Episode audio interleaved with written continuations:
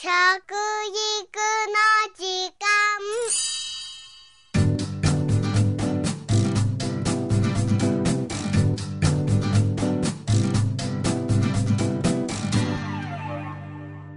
服部幸男です。食育の時間ポッドキャスト。今回は先頃内閣府から発表された食育の現状と意識に関する調査の結果を振り返ってみたいと思います。この調査は食育が世の中でどのくらい浸透しているかその現状を知って先の食育の進め方に役立てようというものなんでしょうね。2005年平成17年から毎年行われていました今回で5回目です。今回の調査期間は2009年平成21年の11月から12月。全国の20歳以上5000人を対象に行われました。まず食育を知っている人というのは全体の75.8%ちょうど1年前に発表された前回調査では74.5%でしたのでちょっと上がったわけですよね。そして食育に関心のある人は71.7%前回とほぼ同じなんですが食育推進基本計画の目標値は90%以上ですからね。もうちょっと一頑張りしなければこの5カ年計画があまりね、うん、うまくいかなかったからって言われてもしょうがないですね、えー、まあ、えー、あと1年残されておりますんでこの間にね90まで持っていけたらいいですね。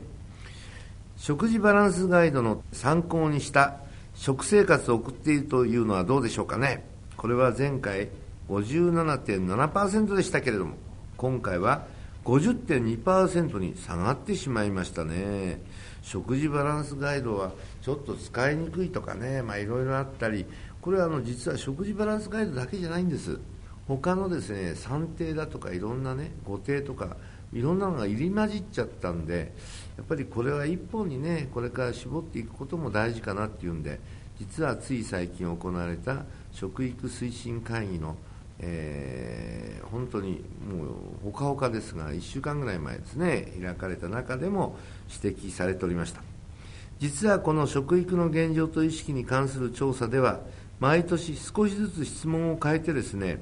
立体的に皆さんの食育への関わり方を調べているんですね。そういった流れもあって今回は食育とライフスタイルそして食育と社会的要因との関係が見えてくるような新しい新規の質問も設けられました。その新規の調整結果はいくつかご紹介しますと。まず食育の関心度とバランスの良い食事の頻度の関係については食育に関心のある人ほどバランスの良い食事をよく食べているという答えでしたね。これは当然といえば当然なんですけれども問題は食育への関心のない人、えー、適量やバランスのわからない人にどうやったら理解してもらえるかということなんですけれども食育についてわからないと答えた人の6割がバランスの良い食事と適量もわからないと答えているんですね。ですからこれからまあこれは栄養学的見地ですから栄養指導のね立場でやっぱり管理栄養士の人とか栄養士の人がねっぱりこれもきちっと、うん、あのバランスガイドをね見せながら具体的にはどんな食事をどうとったらいいかっていうことも大事なんでしょうね。そうしていただきたいと思います。代わって食育への関心度と人生に対する感じ方の関係については食育の関心が高い人ほど人生を肯定的に捉える傾向にあります。という結果が出ていましたね。そうですよ。ぱり食育っていうのはね大事ですよっていうことをね、まあ、ずっと言い続けてきてるわけですけどやっぱりそれがねちょっとでも引っかかりのある人というのは意識してくれるわけですからね。これがまたさらにどんどんどんどんいろんな要素が加わってくるとこれからね、えー、食卓での食生活っていうのがね充実してくるんじゃないかなという期待をしております。さらに小学生の頃の食生活と食育への関心度という調査では小学生の頃3食決まった時間に食事をしていた人家族揃ってご飯を食べていた人いただきますごちそうさまをしていた人。つまり食に対する習慣が身についている人ほど食育への関心が高いという結果です、まあ、逆に言えばね食育というのがこういうことを食育ということですからね当然でしょうね。また仕事など社会的要因と朝ごはんについても今回調査されました。結果働く時間が短い人ほど朝食を食べ働く時間が長い人ほど朝食を食べない傾向にあるというわけですね、えー、同様に、えー、通勤時間が長い人ほど朝食を食べないと。さらに食事を大切にしようとする雰囲気の職場ほどですね朝食を食べているということも分かってきました。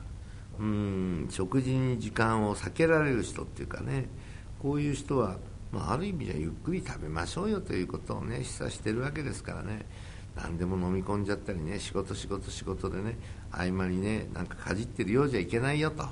やっぱり食べるときは食べましょうと。こういうわけですね。食習慣というのはまずは家庭です。そして次に学校の方針や職場の在り方さらに周りの同僚や友達からの影響もあります。